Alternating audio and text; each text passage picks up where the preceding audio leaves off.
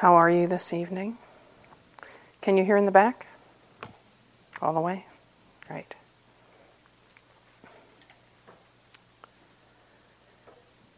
So, how are you?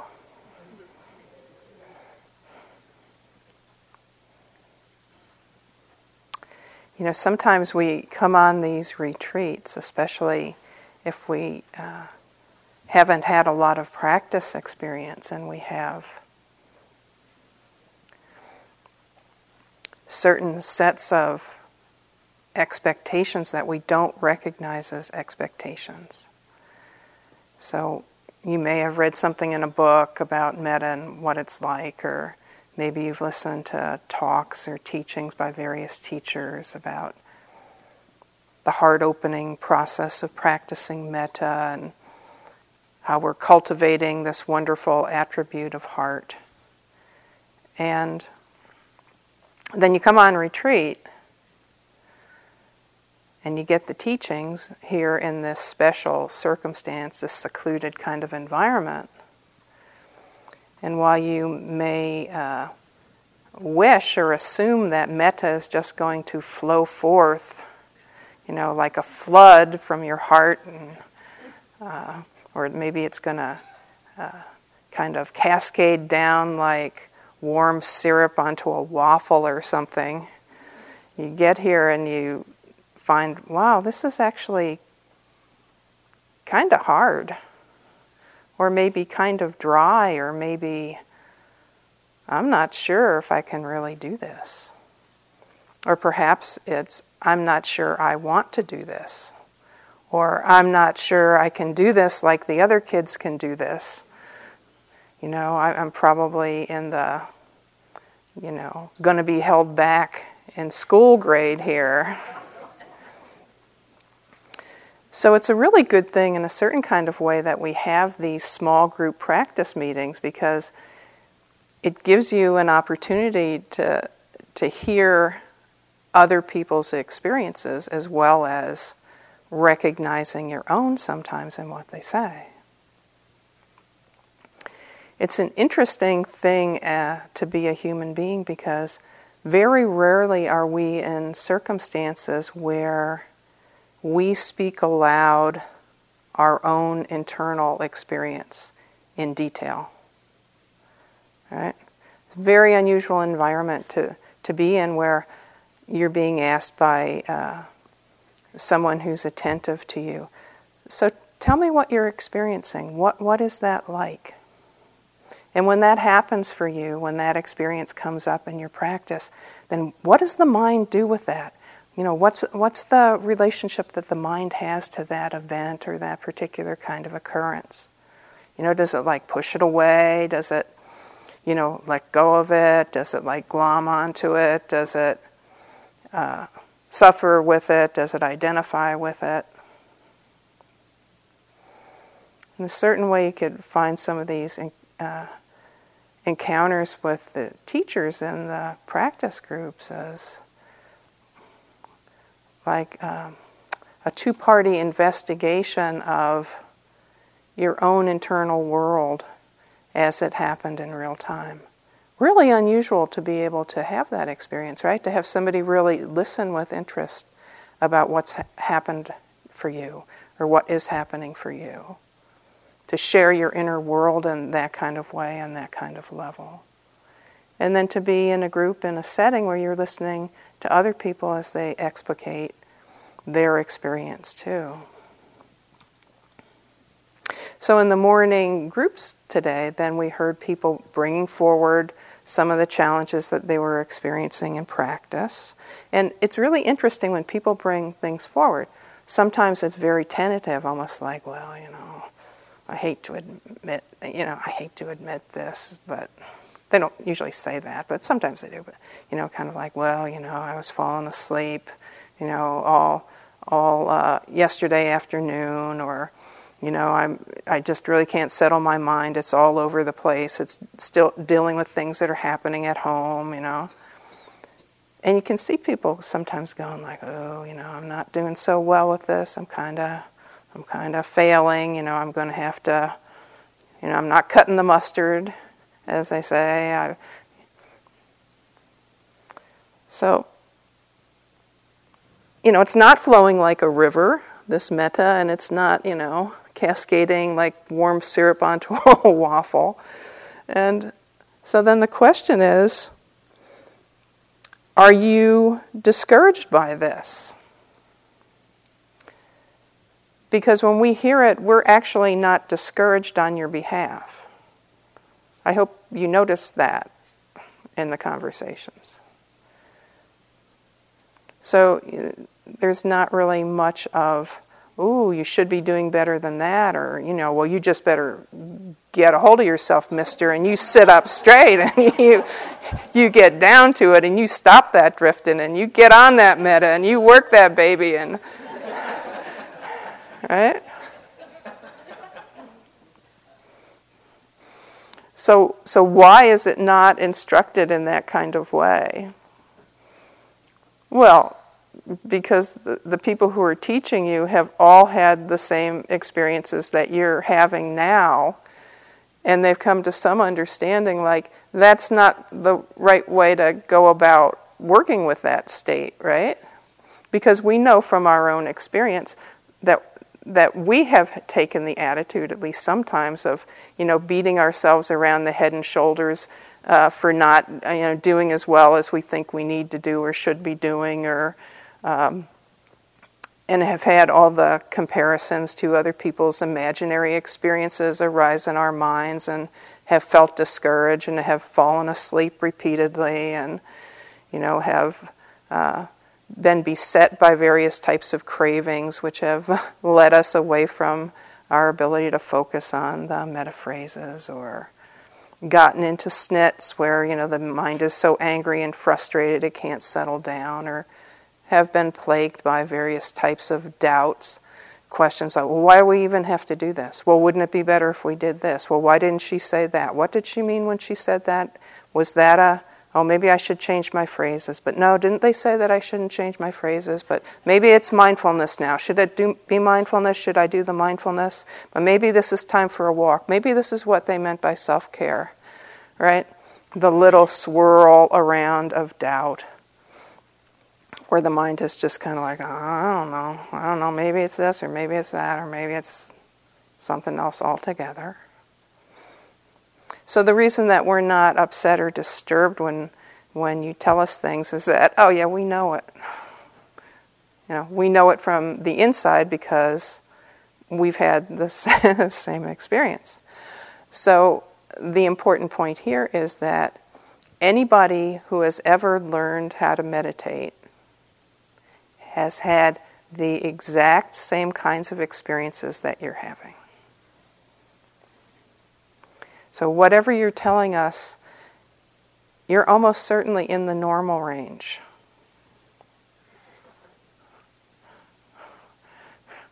Now, I know often we don't like that because that's not good enough, you know, just to be a regular human. Maybe that's okay for other people, but not for ourselves. You know, we need to be above that. So, this is a very interesting paradox in practice.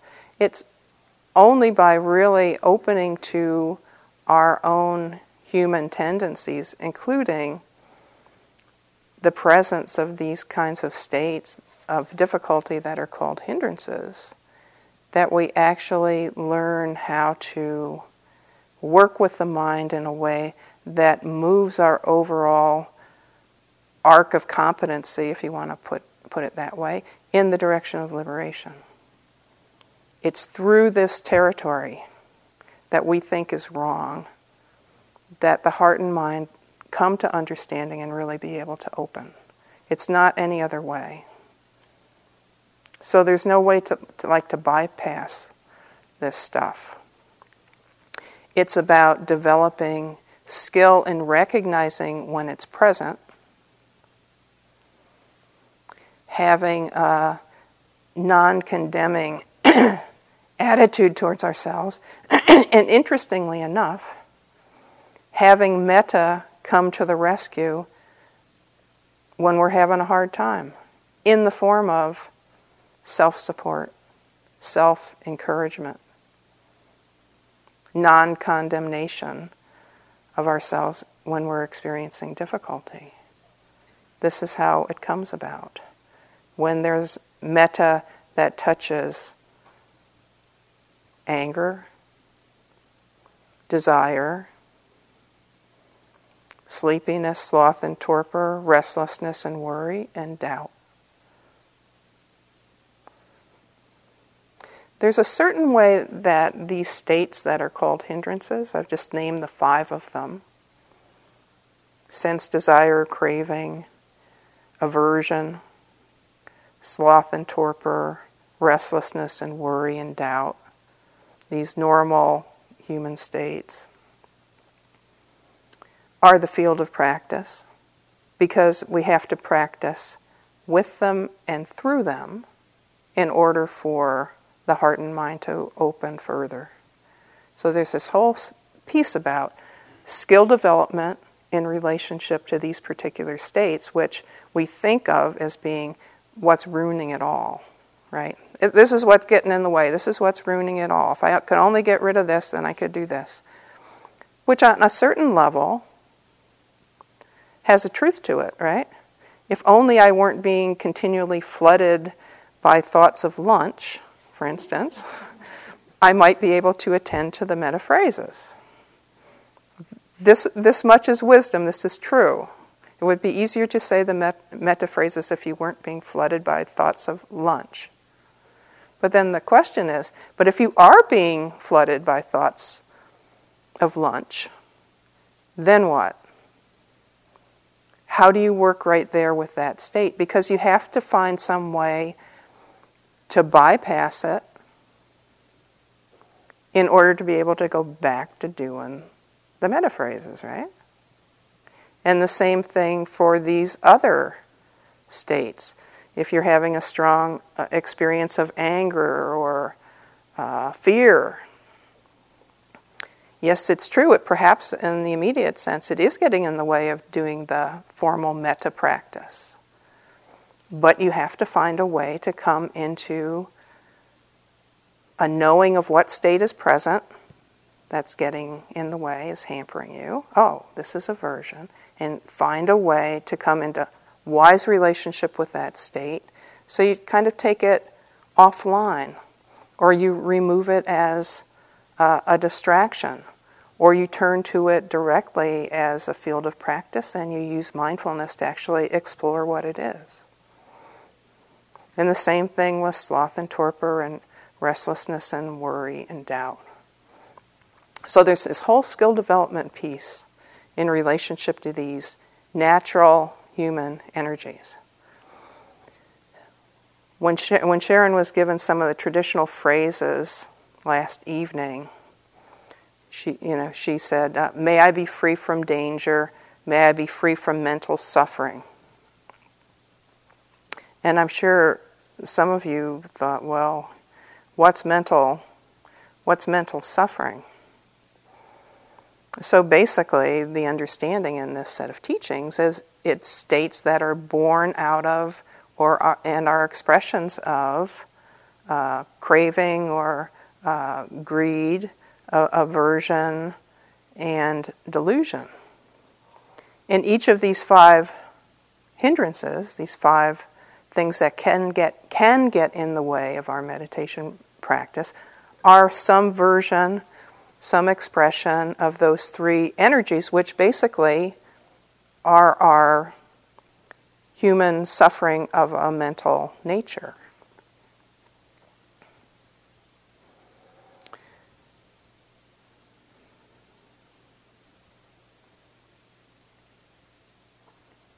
So, one of the big things in learning how to work with this, these states, are to recognize that they're normal.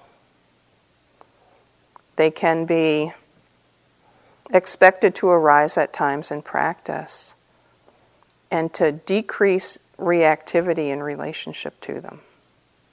Right? Because if they're a great big deal when they're present, if, for instance, the mind turns them into evidence that there's something wrong with us when they're present,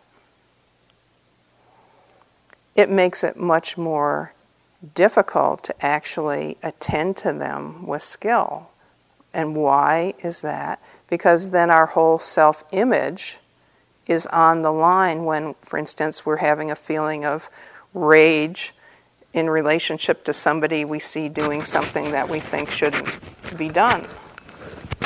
It's like, oh my God, I'm such a horrible person. Here we are practicing metta, and then there's me, you know, and I saw this woman do this one thing, and my mind is so judgmental, and everyone here is filled with the flower of loving kindness, and then there's me, you know, and I'm God. I hope, you know, I never tell anybody this. They should never find this out about me. They would eject me from the Buddhist meditation center. You can, you can see the suffering that's bound up in that. Now, if, if you took that same experience, the arising of rage at the seeing of somebody doing something that, that you think they shouldn't be doing, and perhaps they even shouldn't be doing, so you have the, the arising of rage. What if the mind were to hold it in a very different way and it would turn to that experience and, and recognize okay, this is a conditioned arising of a particular mental state. This is a conditioned arising of a particular mental state which is suffering.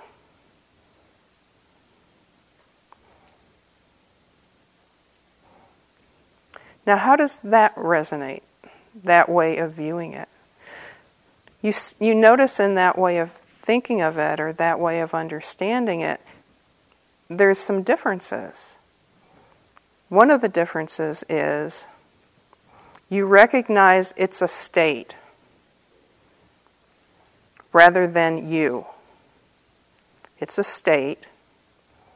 It's conditioned, which means it arises under certain circumstances which happen to be present, and there it is. And you recognize that it's suffering, which makes the mind less likely to actually grasp at the state and really get involved with justifying it and keeping it going when you realize, yeah, this is not really so fun. This is suffering. This is the emerging of wisdom in relationship to some of these states of suffering. So, part of what you're seeing in that way of looking at it, recognizing this as a conditioned state, is you recognize that you don't own it and you don't control it. Now, this is, requires some ex- explanation.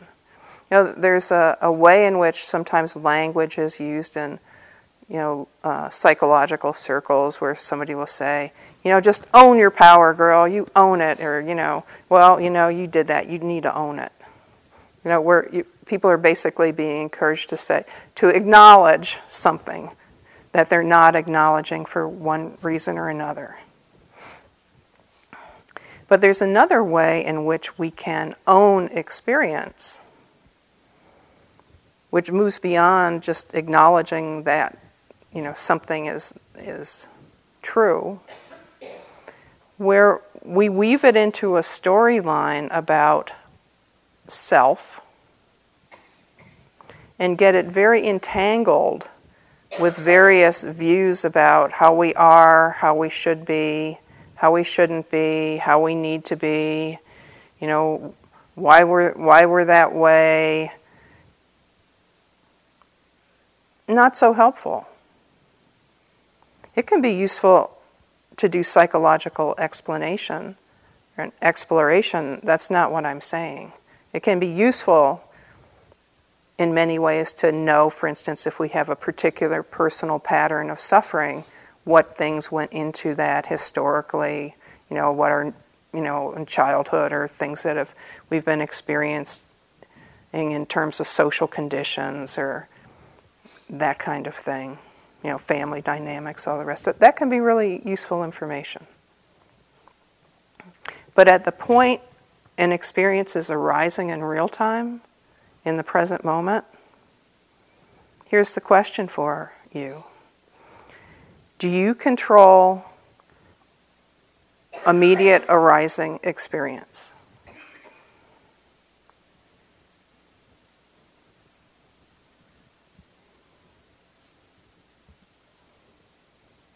Okay, if you think you do, then I would like you to turn your Selectomatic to metta only channel. and I would like you to keep it there.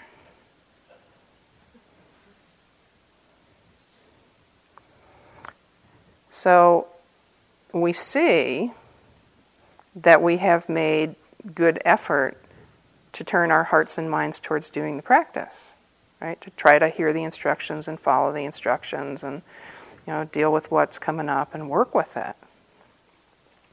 But we have come across the somewhat uncomfortable experience of realizing that we don't actually govern this body mind system in an immediate kind of way. That we don't have a selectomatic. So, for instance, you know, if the conditions are there for us to feel sleepy in the afternoon, you know, we can work with it with remedies. We can, you know, have a cup of tea. We can walk quicker and do these other things to help support the arising of more energy. But we, generally speaking, we don't really have the capacity to say, well, sleepiness be gone.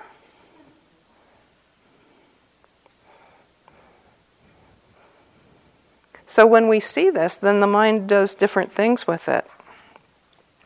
Sometimes, what the mind does, this is very often the case before it learns better, is the mind will kind of turn around uh, on itself and go, You should be able to da da da da da. Or, What's the matter with you that da da da da da da da? Or, This shouldn't be happening, da da da this shouldn't be happening. I should be able to get rid of this. I should be able to do that. All the rest of it. That's all wasted motion.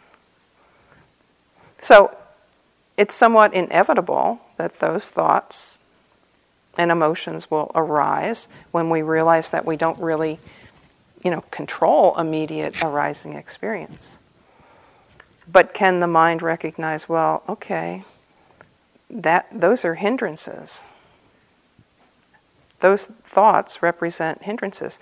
They represent, for instance, the desire for an immediate kind of experience that isn't present. That would be craving.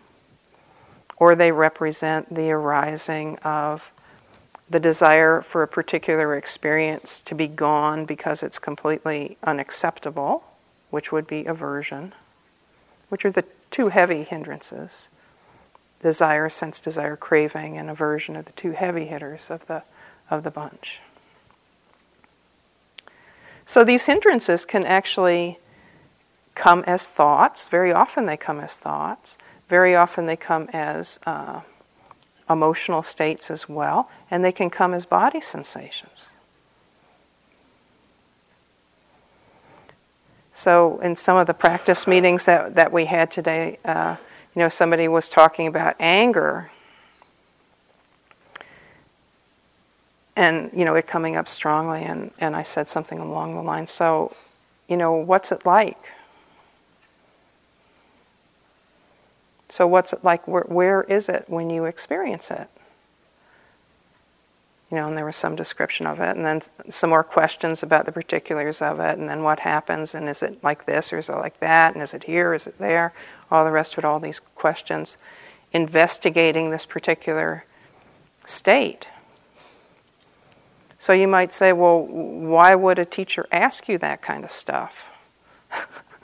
we, we have curious interests, I guess. Why, why would they want to know, like, where you feel anger in your body, or, you know, whether it's warm or whether it's cold, or whether it's, there's gripping, or whether it's this or whether it's that? It, it's basically a coaching to you to help you actually turn awareness towards a state of suffering when it's present so that you can recognize it. You can know it in real time when it's there. You can know the arising of this particular hindrance. And then you can bring mindfulness forward to know how to attend to that so it doesn't take, in this case, take your effort to do metta practice completely offline for a long period of time. So, the first step in working with these hindrances is to learn how to recognize them, to recognize them when they're present. So, I'll give you one, one hint about this. If there's struggle, if you're struggling, there's probably one there. If, if there's a growing sense of frustration, there's probably a hindrance or more than one hindrance there. So then, instead of, you know, if, if this is a strong experience of frustration or difficulty, instead of just trying to like to plow through, you know, when the mind can't really carry the phrases, you know, you repeatedly are losing it, then it could be really skillful to say to yourself, hmm, might there be a hindrance present?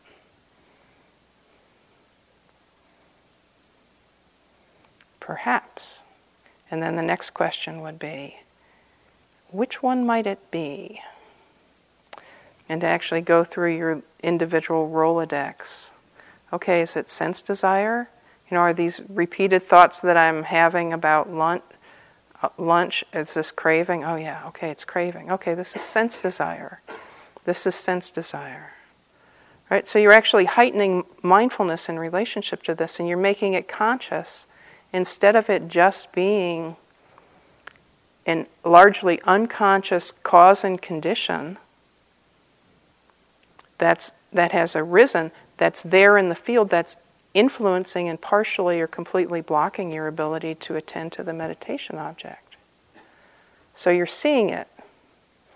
You're heightening mindfulness in relationship to it. And sometimes that's all that it that it takes in order to begin to dissipate it. It's like, oh, okay, this is this is like wanting something. This is wanting pleasant. Sometimes that will cause the whole thing to just fall apart and you can go back to your practice. Or you might have to do a little bargain with it. Yes, I know. Later. For now, let me continue with this practice of metta. Or perhaps the thing to do at that point would be to use the mindfulness, which has recognized its presence, and actually do some investigation of the state. Okay, what's it feel like? This wanting, what's it feel like? Sometimes for me, when there's strong wanting, it's almost like there feels like there's a magnet attached to the, the core of my body. It's like a pulling thing. But if you're having something, for instance, about food, maybe there's like physical hunger sensations that are going on in the body that could be known. Maybe you notice just like an energetic impulse, like to pop up out of your seat and, you know, walk out and get to be first in line or something. So you give the you give the state this thing which could be considered a cross current or an obstacle or a block to being able to practice. You give it the right kind of care and dignity of your attention. And instead of it being a block there, it's, it kind of redirects like a gate into just part of the flow of awareness. So you're not teeing up against it. So, for each of these hindrances, there are particular ways that you can work with them, particular remedies. Sometimes you can just drop them when you realize they're going on. Okay, I've thought enough about wanting chocolate for now. It's like the, you know, the sixth time I've had the fantasy of, you know, getting an almond chocolate bar in this sitting. I'm just going to make the resolve I'm not going to follow that thought when I recognize it arises again. And you might forget, you might still have the fantasy again. But you just keep getting back on the horse of awareness. Right? So there's a way in which learning to work with these energies that could be blocks is very good compost for a whole list of wholesome qualities of the heart. Because think about what you have to summon and bring forward when you rec- you're going through a period of difficulty and it's not going easily, and these hindrances are present in the mind, and you undertake to work with them as best you can with some integrity. Think about what you have to bring up or call upon in order to do that.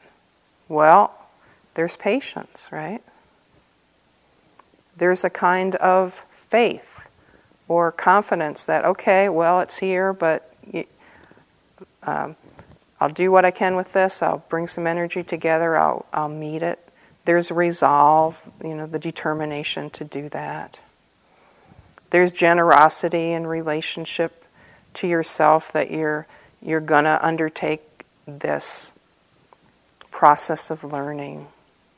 There's goodwill towards yourself in learning how to work with these energies, which are otherwise a source of suffering. There's compassion to yourself because it's hard, eh, but you're uh, responding with self support and self reinforcement and self encouragement and meeting it instead of just cycling down into collapse.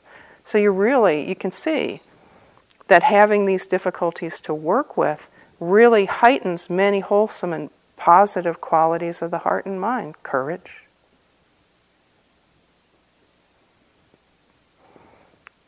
So they're only bad if we don't know what to do with them.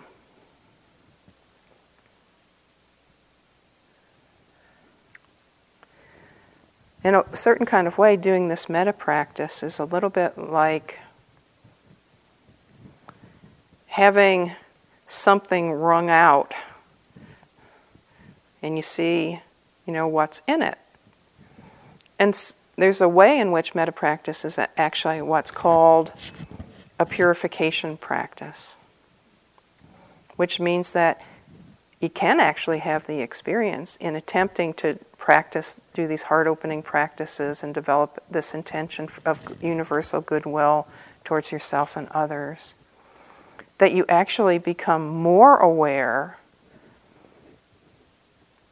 of conditioned states of mind that you experience that are at variance with that. It kind of smokes them out. May you be happy? Yeah.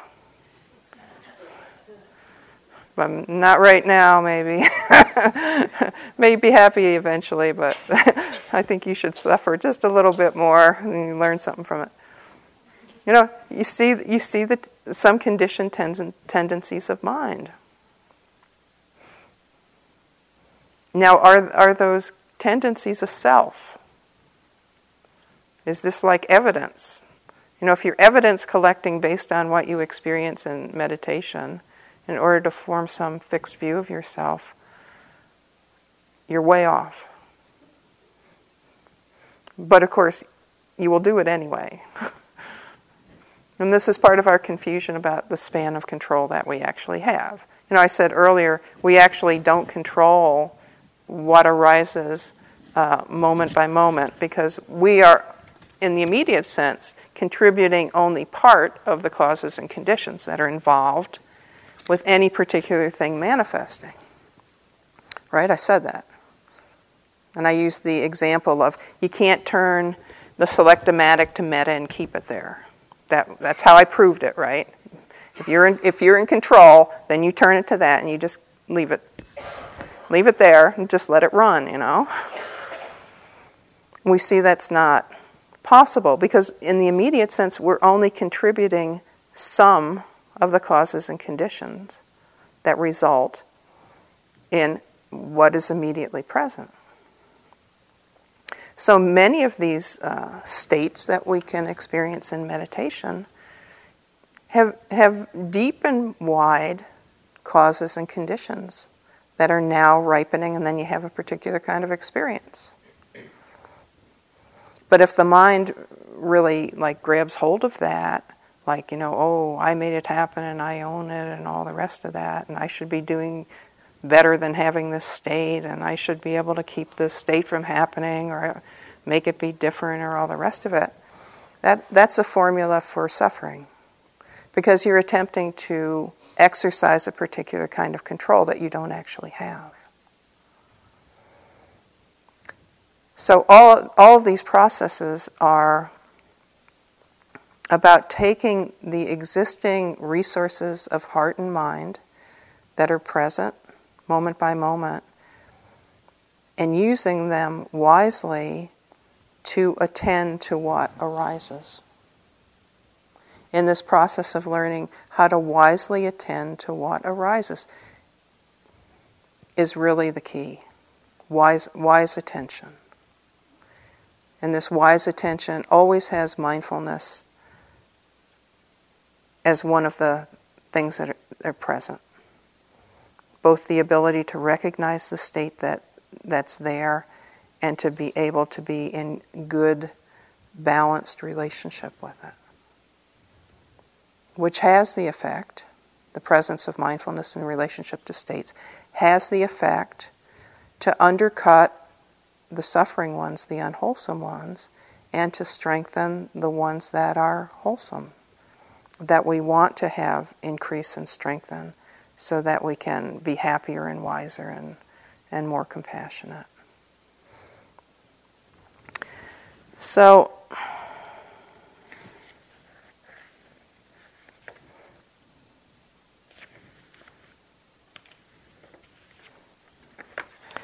Let me talk about a few things that can really feed the hindrances if you're not uh, aware of when they are present. So, if you have expectations about what should be happening, you're probably going to suffer. Right? See for yourself. I don't know. Maybe I'm wrong. Be- because it's like you're, you're taking a mental overlay, you know, some concept about what should be happening, and you're kind of like pasting it over what's actually there. And then you're saying, well, you know, what's actually there is not what's re- represented by the overlay, so what's actually there is wrong. So that's not a skillful relationship to what's present, right? Because it's all about wise attention in relationship to what's actually present.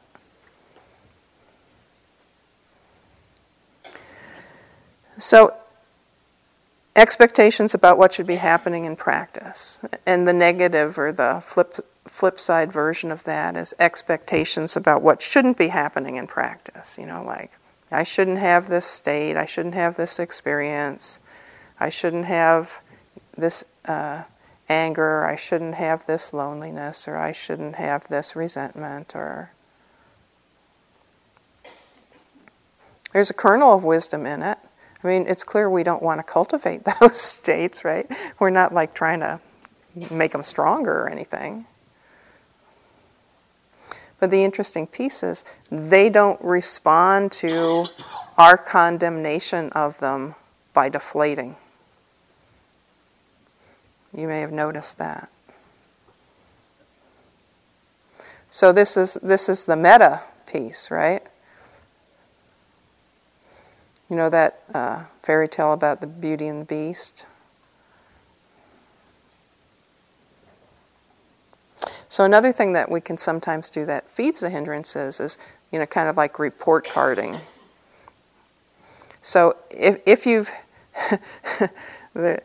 there's a,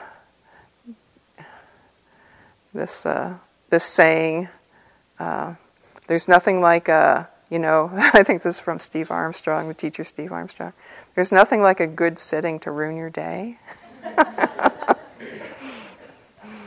so, you know, what's meant meant by that is, you know, sometimes we'll have a situation where, you know, we're participating, uh, you know, skillfully, and the causes and conditions are there to help support that, and things are opening up, and uh, you know, feels very satisfying, and you know, we have a, a pleasant and wholesome experience of uplift and metta, and maybe we feel it in the body, and our heart feels open. And then we we go a breakthrough i've got it i've got it now. And you you know walk into the hall in the afternoon and you know given that it's a breakthrough and whatnot you sit down and you think well i'm going to pick up where i left off you know maybe even you'll do so how did i do that how did i let's see how did i sit let me think about what I did. You know, how did I set myself up on my rig? You know, yeah, I had that little cushion under my knee, and that, you know, all of which is part of a, trying to figure out span of control, right? Like what causes and conditions went into it, and you know, and and then you sit down and perhaps you have an experience that's quite different.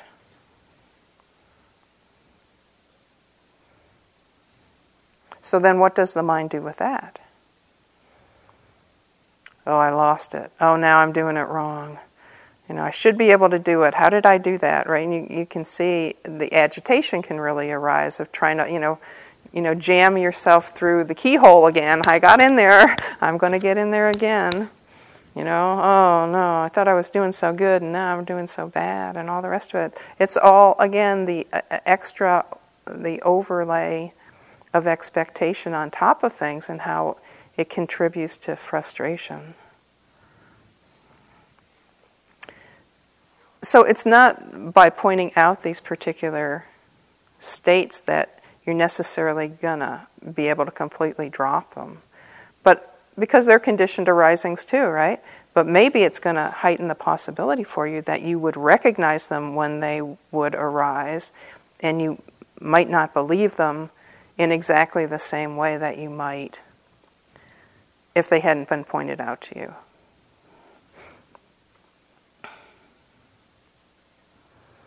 So, you know, we can really um, suffer when we treat practice as a performance. So it's really about an exploration. So if you if you looked at uh, how things are, um, mastery is developed with things. So there's a learning curve. Oh, let's see, this is going to be reversed, isn't it? How can I do this? Do I have that much spatial ability? No. All right. So this is how this is how mastery is gained. All right. So it's like this. You learn. You're learning, learning, learning, learning.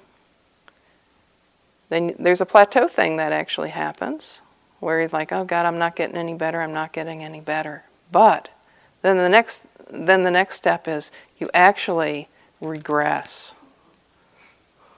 You regress before uh, mastery starts to increase again. So it's so that all of this learning is not linear. It's experiential. So, you know, if, if, the idea you have in your mind is you should be able to just, you know, ramp it, ramp it up like that, you know, like, like ramp it up and then, you know, you like launch off the ski jump at the end or something and, well, you know, they eventually fall too, don't they? Hopefully you have your skis under you when you land in the right alignment, but I, th- I think one of the things that I that was most useful to me in my own practice was when, and this really happened uh, on the some of the longer retreats when I started to realize any expectation that I had about what was going to happen when I walked in the hall and sat down and started was delusionary. in the mind, uh, over time, it, but only because it suffered a lot, because it thought something should be happening other than what was happening. It suffered and suffered and suffered and suffered. And at a certain point, after it was repeatedly pointed out to me, it started to kind of like skip over that part, the part of expectation, and started to just be with what was actually there, what was actually happening, and work there. Because it started to realize that it was complete wasted motion and emotion. to be wanting something different in the immediate sense other than what was there because I couldn't control it. And I knew I couldn't control it because I tried everything possible to control it. So I ran my own little selectomatic experiment. And that's how you really actually start to learn these kinds of things internally. It's, it's experiential. So there, there's patience required uh, with that and a certain kind of trust. That understanding will actually develop and open up just if you continue to not be overcome by reactivity to the difficulty that you're facing, but you know, acknowledge it when it's present, try to figure out which version of difficulty it is, bring mindfulness to it, and, and develop some uh, skill in wise attention, in learning how to work with it when it's present.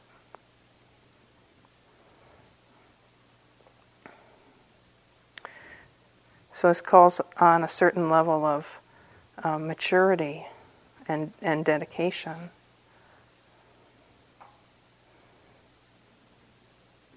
You know, we, we don't. Uh, you ever watch how a child, a uh, little toddler, learns how to walk? This whole process is really interesting if you've been around little kids. So, you know, there's the crawl, the turning over stage, right?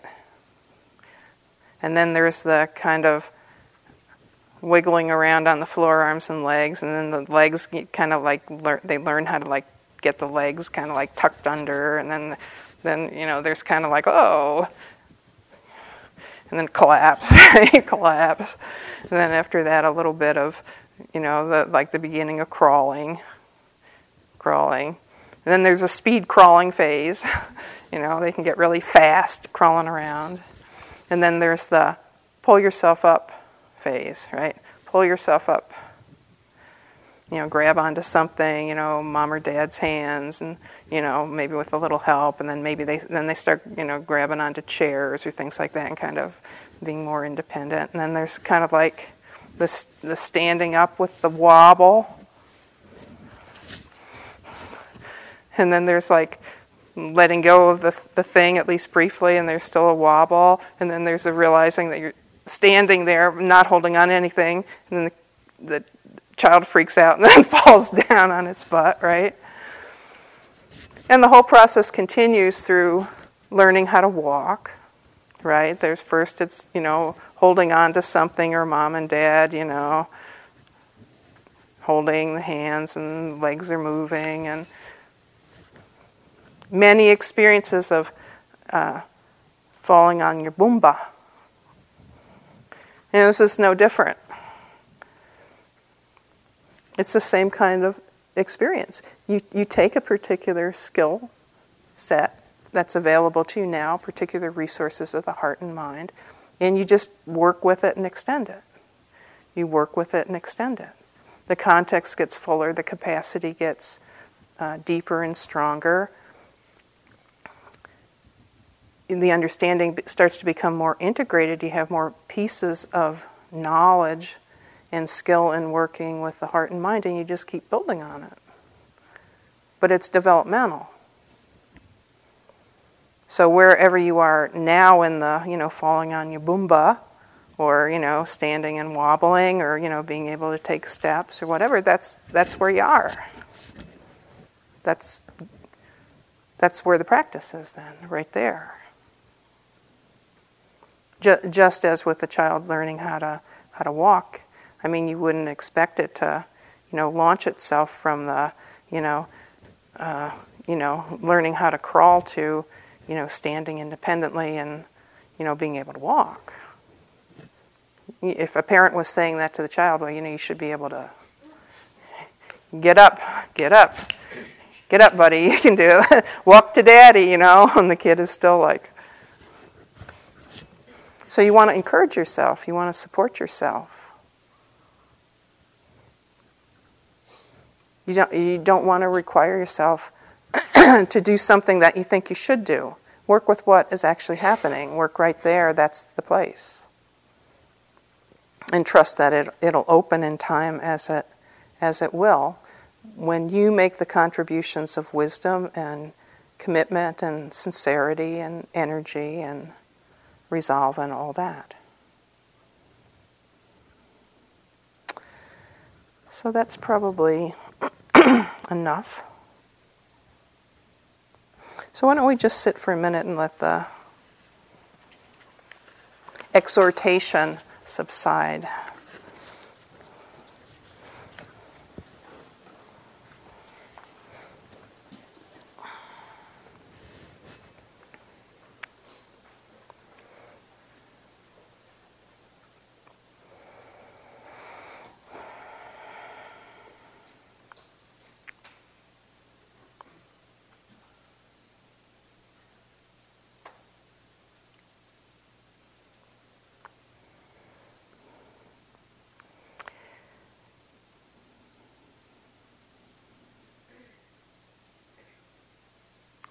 May we find delight in walking this path of learning, coming to understand our own hearts and minds deeply, and learning how to open further in wisdom and compassion. And may our practice be for the benefit of ourselves and all beings without exception.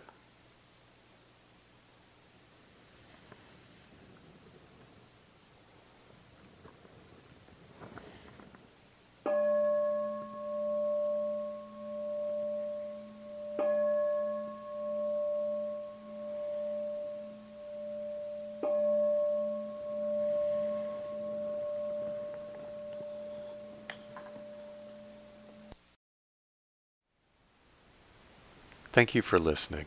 To learn how you can support the teachers and Dharma Seed, please visit dharmaseed.org slash donate.